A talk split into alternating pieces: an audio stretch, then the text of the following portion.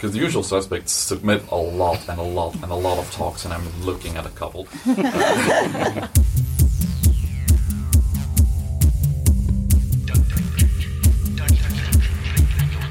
Welcome to Arrested DevOps, the podcast where we help you achieve understanding, develop good practices, and optimize your team or organization for maximum DevOps awesomeness.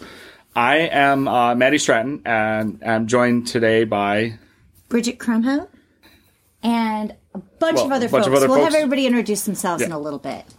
We are coming to you live. from uh, DevOps Days Amsterdam. But uh, before we get into our conversation, a quick word from our sponsors. Your application sits on layers of dynamic infrastructure and supporting services. Datadog brings you visibility into every part of your infrastructure, plus APM for monitoring your application's performance. Dashboarding, collaboration tools, and alerts let you develop your own workflow for observability and incident response. Datadog integrates seamlessly with all of your apps and systems, from Slack to Amazon Web Services, so you can get visibility in minutes. Go to arresteddevops.com slash Datadog to get started with Datadog and get a free t-shirt. With full observability, distributed tracing, and customizable visualizations, Datadog is loved and trusted by thousands of enterprises, including Salesforce, PagerDuty, and Zendesk. If you haven't tried Datadog at your company or on your side project, go to arresteddevops.com slash Datadog to get a free t-shirt and support Arrested DevOps. Fun fact I did try to stack the deck just a little bit by asking one of the other participants in this conference, who actually podcasts pretty regularly, to join us as well. Would you like to introduce yourself, guest? Sure. I thought I'd pull a Schaefer and come in the middle of a recording. uh, so I'm uh, I'm Cote, uh, Michael Cote, and uh, I work at Pivotal. I don't know. I was an analyst. I do some podcasts.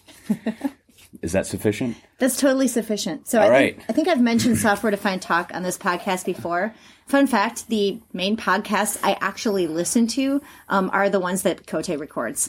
For some reason, he's just hilarious. So For, for some reason, Cote is hilarious. for some we don't reason, know what it is. we don't know why. That's right. It has Well, something to do with being Texan, but you're moving out of Texas. Can you tell us where you're moving, Cote? yeah, we're moving here to a neighborhood I'm not going to try to pronounce. But, uh, Amsterdam. Yeah, yeah, yeah. Well, it's that neighborhood. Yes. I guess from a Texan perspective, it is a neighborhood of the Netherlands. But, but yeah, yeah, yeah, yeah. I just actually the reason I'm late is I was talking to the new landlords, who are very charming people. So uh, yeah, it'll be fun. Yeah, that should be pretty great. So we're here at DevOps Days Amsterdam, and I feel like when we do these podcasts at conferences, it's sometimes we come in with like a few guests we're going to have on a stage, and we're going to talk about a specific topic track. This time we're doing it just as one of the open space, you know, discussions with some of the attendees, most of whom I don't know. So I'm kind of excited to hear from them as well. Well, and and what organically happened that was interesting, and I think we'll go right into that, is we're doing this during the third open space slot of the conference. And the space we were coming into uh, just concluded, or well, didn't really conclude because it's still happening. Spoiler: a an open space about public speaking and getting into speaking at conferences. And as we were starting to get set up, some of the participants were continuing. People here were seeing, having this conversation, saying, "Oh, well, we should, you know, go continue this conversation somewhere else." And Bridget and I said, "No, let's do it right here." And well, now we have a show. We're going to Bill O'Reilly this out into production. We're going to do it live. Yeah. So, hello, guest. Would you like to introduce yourself? Well, my name is Jessica Fastly. uh, some people might know me as Jesselyn on Twitter. Um, uh, but yeah, I work for Fastly. Yeah, and you were you were just in an open space where you, you were leading an interesting discussion. You want to summarize it for our listeners? Uh, yeah, there was lots of people uh, that were interested in how to get involved with more public speaking and giving talks and having their CFPs accepted and how exactly to just get involved, right? And like the best way of starting out, or yeah. Um, so yeah. So, is the best way now when you say involved? I think that this can go a couple of different directions. This can be I'm volunteering to help run conferences, or it can be I'm submitting my talks to be accepted at conferences, or maybe in your case, both. can you tell us about what motivates these things? Um, so it seemed like everybody uh, was interested kind of from uh, the perspective of submitting CFPs and also how uh, organizers kind of respond to those CFPs. um, as a conference organizer as well, um, and somebody who also submits CFPs, I apparently have some relevant knowledge to share. Um, so yeah, I mean, there was a few questions that you also had. Um, Well, um, And introduce yourself, please. yeah. Well, I'm Thijs de Meester. I'm uh, based here in, in the Netherlands for an ISP here, and I walked up to her and. Yeah, well, I, s- I- the thing is, she made a really interesting remark that it took her quite a time before uh, she actually submitted her first CFP. yeah. and I'm I know I like to share my knowledge. I do it in company. I give workshops. I give talks in company, but I haven't made the step yet of making my first CFP and just finding a topic or giving a first proposal for a talk. And I was wondering what got you Yeah, into so that- talking. Um, so my experience was a little bit different because I have I'm very very critical of myself. So I was struggling for a while even though I really really wanted to give a talk, but I didn't know what people wanted to hear me talk about. And you can go and ask friends, you know, but they're just going to be really supportive and just be like, "Yes, whatever you say, it'll be fine." Right? But the way that I got uh, a chance to actually narrow that down was going to smaller meetups that would have like you know 15 minutes to talk about like something and presenting like this really cool thing that I was working on or this project that I was working on and people were really excited and they were talking to me afterwards and asking me all these questions they were just like oh my god that's so amazing and having that feedback and kind of going okay this small sample group really really liked that but that's good, right? So maybe other people would, if I can expand that talk and expand on that and make it into a 30 minute talk, maybe other people would also like it. And that's how I got, like, my first CFP accepted was, like, actually expanding that talk into a 30 minute thing and explaining to people, like, how did I get to this point, right? Um, So that's a really good point is that everything you're working on, um, when once you've worked on something and you have some ideas about what went well and spoiler alert, people love hearing about what didn't go well because that way they don't have to fall down those same rabbit holes. Yeah. Um, so a project you've worked on is a great thing to submit. yeah. Um, but I think some of us, and I'm going to point to Cote here and say some of us work in roles where we might not have a software project deliverable that we can show. We don't work on anything. But that's that's not necessarily true, right? So how do you get ideas about what to talk about? Uh, I think, uh, well, uh, I guess if I was starting from zero, so I mean, as as you remember, uh, at, at Pivotal, and I can talk about other contexts, but we have a lot of our customers who like give presentations. So basically, if I was doing nothing, I would go watch those and aggregate smart stuff they said in there, and then just have a very small footnote at the end of my slide, and then I would just kind of steal their stuff. Now, now that's the snarky, funny way of putting it, I guess. But like in in reality, it's um. I don't know. It's sort of akin to like if you ever like did liberal arts stuff where you've got to like go to the library or the internet and write a paper by synthesizing all this stuff together. So that's like primarily in not doing work where I would get things. Now that said, once you get in this loop, there's sort of uh, it's sort of like sourdough, I guess. Like it's uh, this loop of always building on something, and you end up talking with it a lot of different people, and you get their ideas, and you figure out their questions, and then it just starts feeding in on itself after a while. I it during a during a break, um, my colleague Rachel asked, was I was talking, and she actually asked the same question. She said, "How do you get ideas?" And I said, "It's funny because I read a blog post that actually I think is a couple years old now, and we'll link to it in the show notes, um, provided I can find it again, and which which gave contrary advice to how I work. So I go title first. So I think of a title, um, and that's what ends up driving the talk, and it's." And and she's like, "How do you come up with ideas?" I'm like, "I take a shower, I cut the grass, I you know, it's sort of those random things." But it also can come from conversations that you have, and and, and I've I've found if you find yourself having a similar conversation multiple times with people, or you're explaining something, that's usually good. Uh, fodder for a talk or, or a blog post or anything like that. You know, a lot of times I think we end up writing blogs because we're like, I'm tired of explaining this to people over and over again. So if I write a blog, I can now point you to it. And it's like, well, if I do a talk, I can now point you to it. So if, um, but to, to go back to your, to, to just to your point about personal stories are, are very, very key. And I think as someone who putting on the conference organizer hat and putting on the talk selection hat, I always want to see a, something coming from someone's personal story. And even, and I think what, what gets in the way of this sometimes for us when we're trying to do it is we're like, well, nobody, you know, people have already talked about Kubernetes a lot. What do I have to like? Well, your particular story is different, right? Like your experience is different. And to be honest, people are probably far more interested in hearing your story about how you did Kubernetes for real in your real world than, no offense, Bridget, than Bridget talking about it, which is very hand wavy and like, here's, theory because again we all don't work for a living anymore well, and there's there is I think there's a good point to be made there about the distinction between talking about what you could do, which is a talk I could give and I don't really because instead I go do hands-on interactive workshops so that people can play with a test cluster, which is again not the same as production experience. That's not really a conference talk. That's just here's a test cluster. Here's some things you can learn by learning from that.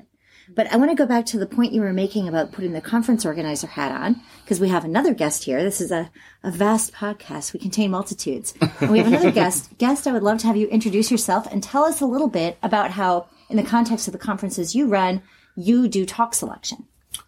So, hi, my name is Kris Buytaert. Um, I've started like three conferences so far. Uh, this one, DevOps Days, Config Management Camp, and then a little small one, Load Days. Um, talk selection is something really hard um, because, in a way, you want to get the best speakers out there in your conference because it attracts people. But on the other side, you also want to get new people involved, and it's really hard to select those new people because you don't know if they're any good. Um, so we try to look at did they speak at previous meetups? Um, yeah, to, to, Jessica's point, uh, speaking at a meetup and getting good video of it, that's golden. You can turn that in with your conference talk yeah. submissions. I used to be involved in, in running the DevOps track at DrupalCon, and one of the requirements at DrupalCon was basically you should have spoken at a previous local meetup before you can actually get accepted into a larger conference, which is on one way actually raising the bar for people to get into the conference, but on the other side, it also teaches people that, well, it's not going to be your first time, so you're not going to make that mistake because you're a first time speaker. And we're also supporting you into learning how to become a better, better speaker. Um, but, but we need to try to find that balance between getting new people in or just getting the usual suspects who speak. Because the usual suspects submit a lot and a lot and a lot of talks, and I'm looking at a couple. yes, you too, critic. well, you know they're the usual suspects because, spoiler alert, if our job consists of speaking at conferences, we're going to just barrage you with submissions, and, and, and you'll be and like, uh, kind of need some new voices too. yeah, and the ones whose job does not imply that, like mine, we get asked. And I'm at a point where I'm trying to speak at less conferences.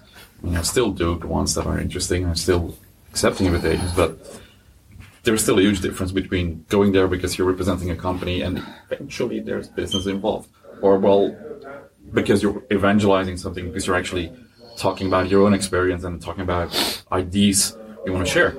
Um, but getting new people involved often means telling them, and I had that discussion actually this morning with one of the DevOps Days organizers. Like sometimes a really small topic which you really think is life changing, which is really not that difficult, but explaining that story like this is what I did the last three weeks, and this is how I went from A to B. That sometimes is a really good conference talk because yeah. it's something. And this was S, you, and this was Q. You definitely don't want Q. yeah. And you, it's an experience you went through. You learned something, and for you now that is absolutely trivial, and you don't think you can fill 50 minutes with it. But if you go into this is why we made those discussions, this is why we made those decisions, for somebody else, that's going to be really valuable. And that's kind of the topics we're looking at when we do talk selections. Um, this was something that from... came up in the open space as well. Somebody was asking, how do you do like tech talks? And I find that those are the hardest to do. Um, because delivery, like most people just want to go and like demo this cool thing that they did, right? But that's not that's not going to be that interesting for the majority of attendees, right? Tip, don't do demos. yeah, yeah. I mean, it's just that as well, right? Like demos can always go yeah. very, very badly, right? Um, but yeah, it's like, how do you give a good tech talk? Because those are the ones like I want to see more of those and like our CFPs that we're getting, but they're also the hardest ones to actually do because you want to make it in like this is how we went from A, B, you know, to the end, and these were the issues that we had, and actually make it relevant for your audience that these are the things that you might encounter along this way, right? So if Uh, I if I hear you correctly, what you're actually saying, if you're doing a tech talk, it's an addition to the normal talk that you would do, and the demo is just an extra. Hmm. But you still need to do all the effort that you would need to do for a normal talk. Yeah. The, the thing with tech talks is a lot of people say that I wasn't the author of the tool. I'm not deeply into the internals, how they work. And one of the things that I, it was like 15 years ago, I was talking to one of the core developers of the Linux kernel. And what I realized then was like, okay, so I didn't write these things, but I'm one of the early adopters of this tool. And I'm actually one of the best people to give you feedback on how I broke it. And for a couple of years, yeah, it was 2004, 2005, I was talking at Linux Kongress about, hey, this new fancy feature you guys just released six months ago, this is how I broke it. And they were, that was awesome feedback for them. Yeah. I- yeah, a talk that I've given that um, people really appreciated it at the time. This is obviously some years ago now, but it was OSCON 2015, and I gave a talk, Docker in Production, Reality Not Hype. And it was because I had actually been running it in production myself for a year and had a lot to talk about in terms of all of the, you know, uh, terrible bugs that I ran into and our really janky workarounds. People eat that stuff up. Like, even if you think, I do not want to show anyone the hashtag to do comments, like, actually, people would love to see that. and Chris, to your point about saying like, oh, I'm not the author of the tool. I'm not like this deep internals person. The audience are not the deep internals people. You know, I mean, so that's the same thing too. Sometimes someone who, again, to, to Bridget's point, I've used it and you're, I've, I've done it and I'm, I'm speaking the same language as the audience at the certain level. Cause to me, it's like, that might be interesting, but I really just sort of want to know how to use it. Hmm. Right. As a normal layperson, not the person that spends their entire time focused blinders on with this one, you know, in the, in this, in this place. Um, another thing that I found to do a talk, it's really great to hear what you've done, but a talk proposal can be a great way to learn a thing that you want to learn is you can sort of sit there and say, Hey, I really want to learn this thing. So I'm going to go on that journey and I'm going to make a talk out of it because I've seen some great talks that are, here's how I learned this thing. Right. And it's because what that helps people, people like to see that because you're going to show your journey of here's some little weird edge cases I came across that normal people don't find because I'm strange. And then also it's like, oh, well, you learned it. I super can learn it too, right? I can see what's involved because otherwise you're talking about here's, I already know this and now I did this thing. You're like, let me walk you through my journey that helped all these, all these are things that help make these changes, these techniques, these processes, these tools more feel more accessible. Well, that's a very responsible use of that method. What, what I like to do like, I was is- about to ask is, is I like to think, what's a talk I would like to have, and then I assign myself a deadline by Yeah. having a conference accept it, Yeah. and then Oh. uh, figure it out. But I mean, I think I think that's uh, yeah. I mean, that's I, it's a similar sort of thing, but it's more of like uh, I should have a talk on this, so I'm going to force myself to do it. And then I think This guy here did the same, and then he submitted four abstracts, Right. and he got three of them selected. yeah, Well, well, well the, the, the, the, the pro tip is never write a talk till it gets accepted. I mean, don't, don't, don't. that's right. And, and then and But then also, and then don't you're, submit three if you're only willing to give one. That's right. and, and then and then you're saying something else that was making me think. I mean, the two of you is uh, like, and and and I mean, I guess a lot of like, how do I do talking stuff is all about calibrating how perfect do you think need things need to be, and and like calibrating various things. And one of them you raised is like, uh, it took me a long time a, a while ago to realize that like. Um, a lot of people don't know a lot of things. And so if you have firsthand experience with it, like even though you think it might be obvious and it's really boring, it's probably interesting to a lot of different people. And so it's easy to like say, uh, like here's a topic I could speak on, uh, but surely everyone knows this, and chances are they don't. And so you you got to kind of Narrator, So- they in fact. you do got to like remember when you are ignorant about the topic. industry, right? Yeah, Like, yeah. That's a pro I tip, know by the way. all of these things. That the the all joking aside, that's that's sort of become a little bit of how I'm starting to write talks. Is what's the title of a self help book? Put the word DevOps in it. Now that's it, right? Yeah, yeah. So and but uh, that's that that is a think of the when I talk about coming up with the title. It's like come up with a metaphor and then turn that into a thing. But So back to the conference organizer hat, because even if you're not, by the way, organizing an entire conference, which you know some people in this room have done, but even if you're not doing that, um, I know Cote, you have worked on the uh, conference committee before, Sure. selecting talks for a specific track. Yeah, yeah. And I feel like the multi-track conference is going to be very different from the single-track conference in terms of what they're going to accept. Can you talk a little bit about how you select when you're Yeah, yeah. focusing? Yeah, so I've done that for Pivotal, and kind of stupidly, when I was an analyst, I would voluntarily do it for people. It's a lot of work. Uh, but yeah, I mean, I think the first thing I do is I figure out what the point of that track is. Uh, like the one that I often do for Pivotal is like the, uh, it has four purposes, only three of which are stated. It's the, the DevOps, Agile, CICD, and also talks we couldn't fit anywhere else track. uh, and, and so, and and so like in that one it's pretty explicit that like what we want to hear about are these topics. So you know if you go through and it's sort of like here's a talk on how to uh, migrate your relational database to kafka.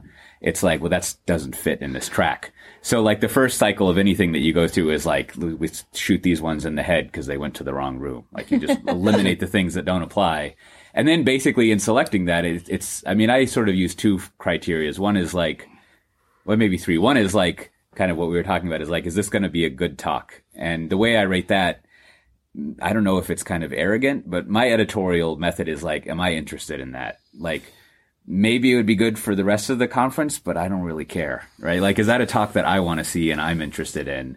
And that's kind of the first rung that I go through. And then there, there's sort of like, you know, speaker experience and things like that. And then I spend a little bit of time in a track trying to balance it out. So like in that track, let's say there's eight slots. Like I don't want to have eight talks about continuous integration, right? I want to have like two on some DevOpsy thing and then maybe three on build pipelines and then leave two for the miscellaneous and then have a floating one. So it's nice to uh, balance it out. But I guess that also goes back to like what I would want to see. And, you know, I don't want to see like eight talks on empathy. Maybe like half of one would be fine. Well, so and that's key, a key thing to keep in mind as you start to submit talks. Not being accepted does not inherently mean that your talk proposal was not good, right? It could be that you were one of seven CI continuous integration talks that got submitted, and for whatever balancing reason, yours didn't get picked. Now, it could mean that your proposal was not good. So don't mean that just that that every rejection means that you were amazing because it might mean that you have work to do, but it's something to think about, right? And you can also, I often find that when I, what I, what I try to do is when I submit somewhere and I don't get accepted is I go and I look at what did and not to be, not so that I can argue, which by the way, also pro tip from an organizer standpoint, that doesn't help you at all to come back and say, well, why didn't you pick my talk? Because it's clearly much better than the ones that you did pick. And Don't you know who I am? Yeah. I am very important. yeah, those don't help. Look where I work. Yeah. Um, Please don't give those. That that will actually lead to conference organizers being less interested in both you and your topic and your company. Like if, We've if had- you start to be that annoying. We've had that as well, and we've just like have said no more. As in future conferences, it's Yeah. just like that person was re- like, I don't no, I don't want to deal with that company like at all, right? Because of that sort of attitude, you're just like, mm. So that being said, it's still I think is the, it's valuable to look at what did get accepted because it can help you understand maybe why. And I will say this: if through the mercy of their hearts, the organizers offer feedback, like this is something. So I organize DevOps Days Chicago, and one of my colleagues every year is willing to for rejected talks to give feedback, and I say keep me out of it.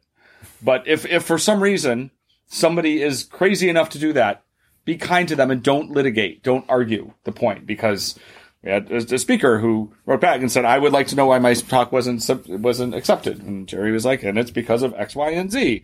And the person went back and said, "Well, this is why X, Y, and Z are wrong." And, and maybe that's like a really important point. And we are, for mm-hmm. time related reasons, going to have to wrap Yeah. up pretty quickly. But I wanted to agree with you that honestly, the people who are putting on the conference know best what they want. Not what is best, but they know best what they want to program at their event. Mm. That does not mean that the thing you would love to talk about at their event is a bad thing. You are probably not going to get them to put the time in to help you edit it to be perfect for any event. Your colleagues, your friends, your professional acquaintances, your classmates all probably have insight and would be great people to drop it in a doc, ask them to mark it up. Um, but just because, as you stated, just because your talk is not suited to a specific single track or multi track event with specific goals, it doesn't mean that it's a bad idea. It does mean that reaching out to your own personal network of people to help you improve it is the way to fix that. Is is that what you've seen in your experience, folks? Yeah, I mean, I I sometimes like if if somebody does reach out to me directly um, and they're wanting to submit to like a conference that I uh, help with, I will sometimes give them feedback if I have time, right? Like But you that- can't that's not a necessarily expect guarantee that. or anything like that. Yeah, but I'm I know quite a lot of people who like you know that would be fine for me to reach out to, and I'm sure that like. I'm sure every. I, I hope everybody has friends. Like, right? Like, and if you really and i guess the if you feel like you don't have someone who can help you edit your abstracts to be your you know talk descriptions to be ideal for a given conference um i would say twitter is a good place to mm. ask the general public if there's somebody who wants to talk to you about this there mm. probably is There's a website. it doesn't I'll- mean they're right Yeah. but they probably have opinions I, was going to say that's a very loving yeah, I, place to go. I will. I will put a link in the show notes. definitely opinions. because I don't remember, and it's bad that I don't remember because I'm theoretically part of this. But there's a website that I think is it's it's Speaker Mentors. Yeah, yeah. and I don't remember the website. It's URL. called that. Whatever. It's called Speaker. Mentors or something. We'll put a link in the show notes. But it's people who are volunteering their time to say, like, yes, I would be willing to help you Yeah. with such a thing. Um, your mileage may vary. I, I don't really know all the folks involved, but there are th- resources like that. Um, like Bridget said, I think we need to start wrapping, but I'd like to, if we could just take a, a quick minute, um, if we could just get maybe like Chris, you know, just Cote, like, like maybe a, if you had to give one sentence of advice to someone who wanted to give talks, what would it be? Kris Buytaert. Don't. Don't. it sounds like a Nathan Harvey response. Am I next? Yes. Okay. Um, I would just say don't just like it's the same with applying for jobs, right? Let us say no. Don't say no for us. like, yeah don't self-select out yeah. I and I'm just like one of my biggest pieces of advice is, and it was impl- implied a lot or alluded to a lot or mentioned, but try your material out on the road. Mm. Small meetups, and, and even what might even be better is try a meetup that's not in your hometown because it might be a little less nerve wracking because you don't know the people, or it might be more nerve wracking for you. I don't know, but whichever one is is more comfortable for you. Yeah, that's that's a good good piece of advice. Like if you if study how stand-ups do their work, it's the same thing. And and then uh, I've spent like twenty years studying how m dashes and semicolons work. So one sentence is perfect. Uh, like, I think I think uh, I mean to be kind of pragmatic uh, about CFP stuff. Like, and I, I think this first point is something that like Bridget finally convinced me of is you should look and see what the conference is about. Uh, and the topics, and, and make sure make sure that your talk like lines up with that as like a first thing. And and if you've got like if you're one of these people like maybe me who has only like one talk they give, like you go to that talk and move it around a little bit. And then the next thing I would say is like work on a talk that the title says what the talk is somehow. Like it has it has a keyword in it that's like this is about Kubernetes or this is about DevOps. And then the the third one would be like somewhere in your abstract you should say what people are going to learn in the talk. Like what at the end of it they will know this and what those things are. And then I think that makes it a lot more clear and uh, useful and attractive. And spoiler alert, it makes it so much easier for the organizers to decide pretty quickly. Is this a good fit for us or is it not? Again, this is not a, is it a good talk or a good speaker? It's just, does this fit what we need or not? Because that's what they're trying to decide. They're not actually passing judgment on you as a person. They, um, they might be, but they're probably not. If they're us, they're not. They're trying to serve their audience. So I jokingly said don't, but I think the actual advice is don't submit too many because you might actually end up speaking too much. at the event. This is, in fact, true. And we're out of time, and we have wonderful folks here who have not actually spoken up, which means they're going to have to come on the podcast later. That's how it works. So, uh, working from memory. uh, Actually, we'll see how good Bridget can do this without the script. Oh, absolutely not. Okay, you remember parts of it. So, Absolutely not. oh, anyway, uh, you can you know find the show notes to this episode at arresteddevops.com slash DevOps Days Amsterdam Probably because we something haven't like that. we haven't done one yet. So this is just DevOps Days Amsterdam.